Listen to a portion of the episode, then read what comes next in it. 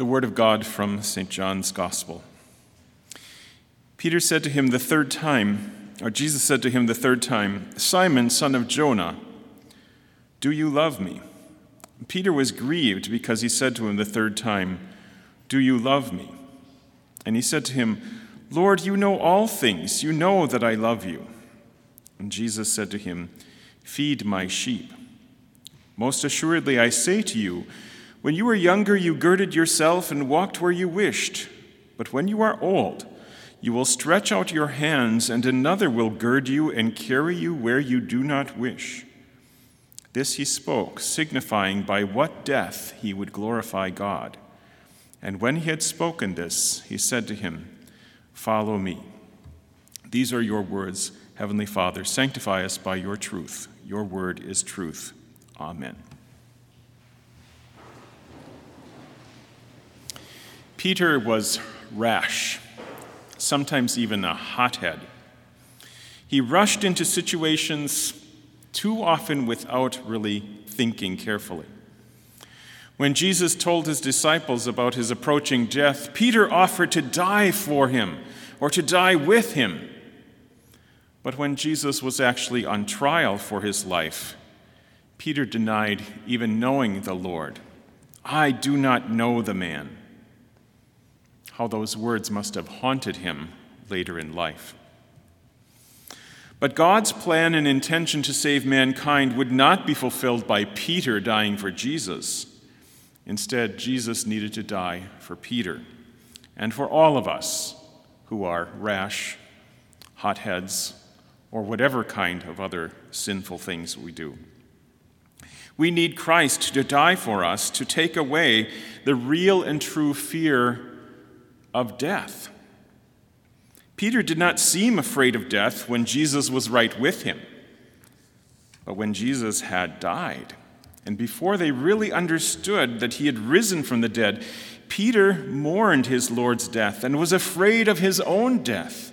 He and the other disciples hid behind locked doors for fear of the Jews, it says, for fear of their life, really. But Jesus had overcome death and had indeed risen from the dead, so we no longer have a reason to be afraid of death. Peter's denial of Jesus no longer needed to haunt him because Christ had paid for that sin along with all the sins of the whole world. Jesus helps Peter to understand this by asking him three times, Do you love me? And three, three times Peter says, Lord, you know that I love you. Three times Jesus tells Peter, Feed my lambs.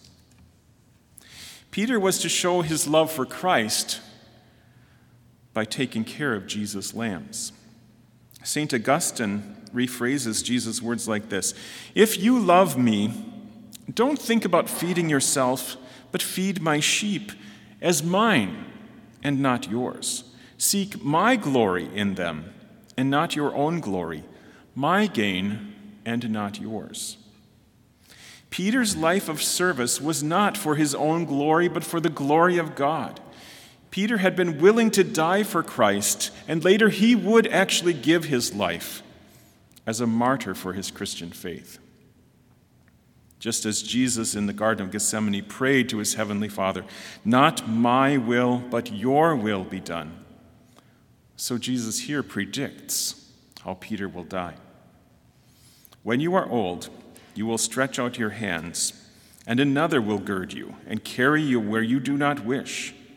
This he spoke, signifying but by what death he would glorify God. That's scripture.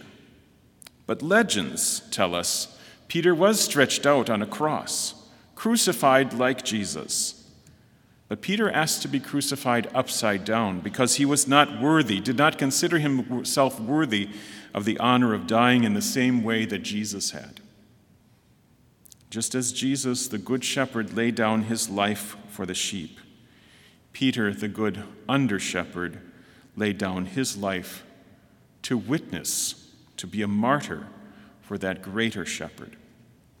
Until he died Peter served Jesus as shepherd or pastor of Jesus' sheep, feeding the lambs with the gospel of salvation. Peter also trained other pastors and shepherds to serve Jesus' flock. When Peter wrote these pastors and their congregations, he used imagery of sheep in preaching and writing. Peter clearly reflects Jesus' words here when he writes in his first epistle Shepherd the flock of God which is among you, serving as overseers, not by compulsion, but willingly, not for dishonest gain, but eagerly, not as being lords over those entrusted to you, but being examples for the flock. And when the chief shepherd shall appear, you will receive the crown of glory that does not fade away.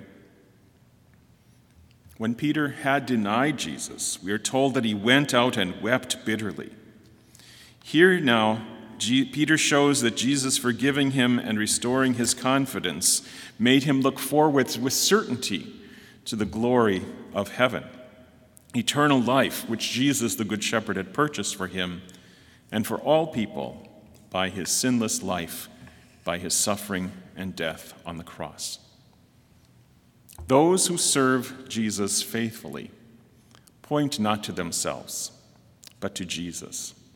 They are like John the Baptist, who said about Jesus, He must increase, I must decrease. And when John was asked if he was the Messiah, he pointed to Jesus and said, Behold the Lamb of God that takes away the sin of the world. Jesus is the Lamb of God. Jesus is the Good Shepherd. Setting those two images next to each other doesn't fit with our human reason. The Lamb is the shepherd, but both are true. Both are ways in which God assures us of His love and His forgiveness, and that He is our shepherd who will bring us into eternal life. He, we will follow Him because He leads us in the green pastures, beside the still waters, in paths of righteousness for His name's sake. Because the Lord is our shepherd, we shall not want. We shall fear no evil, and we shall dwell in the house of the Lord forevermore. Amen. Glory be to the Father, and to the Son, and to the Holy Ghost, as it was in the beginning, is now, and ever shall be, forevermore. Amen.